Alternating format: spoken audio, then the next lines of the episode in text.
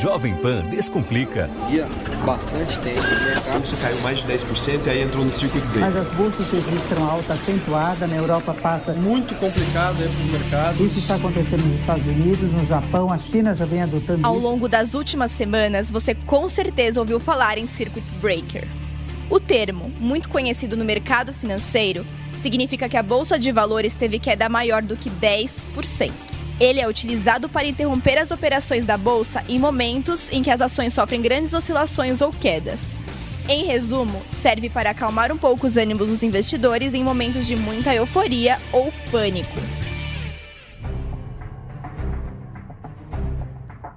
O economista e sócio da Veda Investimentos, Rodrigo Moliterno, explica isso um pouco melhor para a gente. É um mecanismo na qual a sessão é interrompida por um determinado período para que os investidores eh, tenham um tempo de respirar, pensar exatamente se aqueles movimentos eh, fazem sentido, rever suas posições.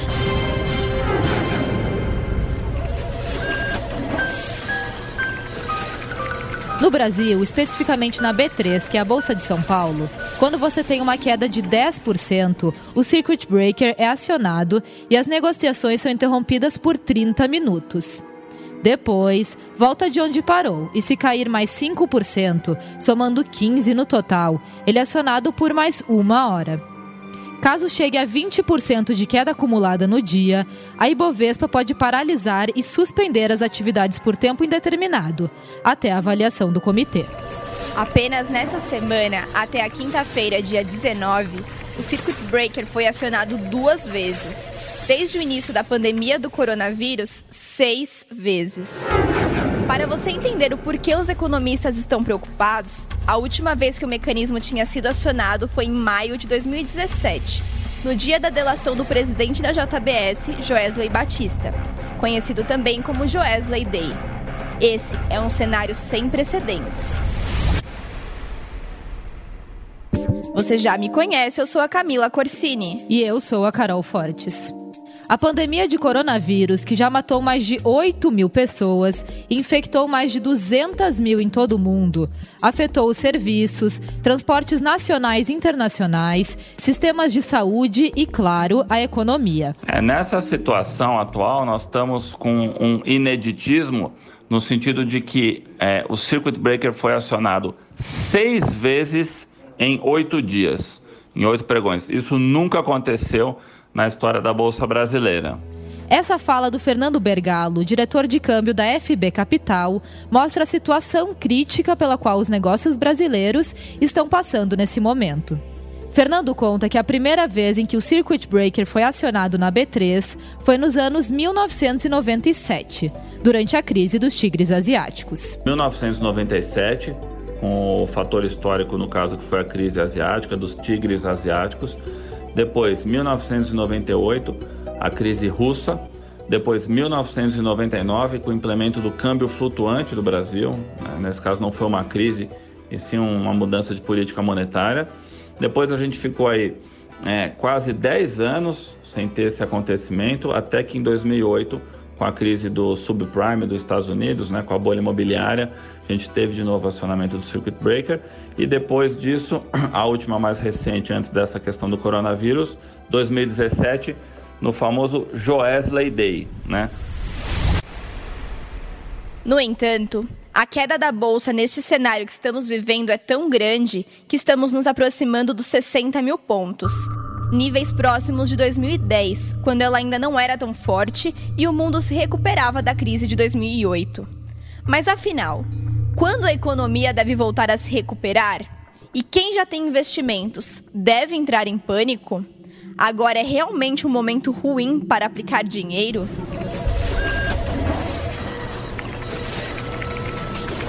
No Brasil, é esperado que ainda ocorra um pico da pandemia e que os casos explodam.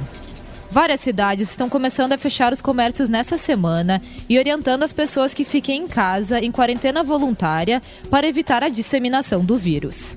O ministro da Economia, Paulo Guedes, anunciou algumas medidas para tentar conter os prejuízos econômicos. O governo vai injetar quase 150 bilhões de reais, sendo 83,4 bilhões para as pessoas mais vulneráveis, como idosos e pessoas com doenças crônicas. Além disso, o Congresso aprovou nesta quarta, dia 18, o estado de calamidade pública, o que significa quase uma carta branca para descumprir a meta fiscal de 124 bilhões e 100 milhões de reais, gastar mais no combate ao novo coronavírus e dar suporte à economia. O projeto ainda vai para o Senado, mas ao que tudo indica, também deve passar. Os Estados Unidos, a Itália e a Espanha são algumas das nações que adotaram medidas parecidas.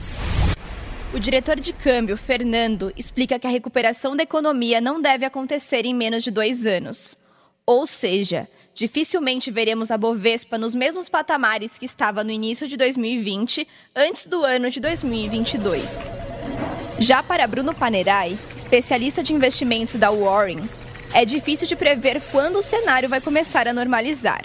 A gente começou com, com um cenário muito duro na, na China, é difícil pensar numa normalização nesse sentido. Acho que qualquer pessoa que estiver prevendo algo disso vai estar tá, é, é, é, muito mais dando uma opinião é, com, com, referência ao que especialistas dizem, né? E eu nesse sentido eu sigo os especialistas, né? A gente ouve muito em relação a uma normalização só esperada a partir de, de agosto e, e eu imagino que, que realmente é o que deve ocorrer.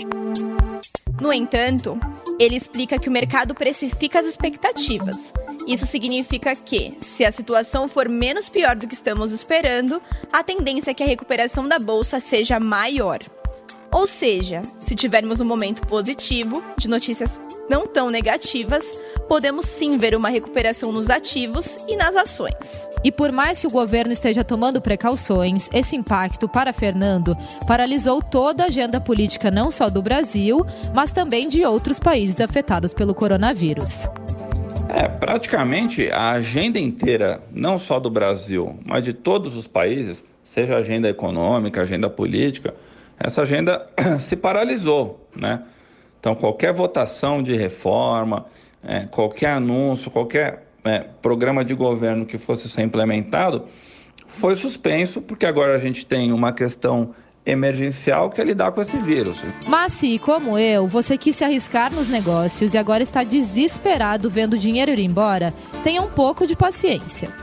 Bruno, analista da Warren, explica que a situação deve voltar ao normal e que o mais recomendado agora é deixar o investimento parado. É, é uma visão analisando não só o cenário atual, né, mas todo esse longo histórico que a gente tem do, do, do mercado de capitais, é, não só no Brasil, mas global, né, é, a gente sempre viu recuperação, né? Esse momento que nós passamos, é claro que é um momento é, diferente, né, por, por, por, alguns fatores, mas é, se a gente for considerar é, ebola, H1N1, é, o ataque às Torres Gêmeas em 2001, enfim, a crise de 2008, diversas situações aí ao longo dos últimos mais de, mais de 100 anos de histórico de mercado, por mais que nós é, termos é, experienciado situações muito muito duras, o mercado sempre se recuperou.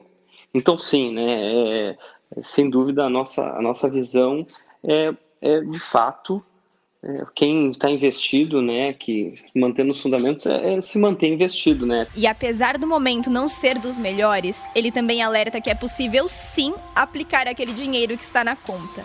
A recomendação, porém, é colocá-lo em fundos mais conservadores e com menos volatilidade, como o Tesouro Direto. E claro, né, um investidor ainda que, que tenha vamos lá, dinheiro parado em conta, sem dúvida, investimento no Tesouro Direto ou em, em, em em títulos aí de, de instituições que sejam bastante conservadoras e bastante é, solventes, isso vai, isso é sempre recomendável, tá?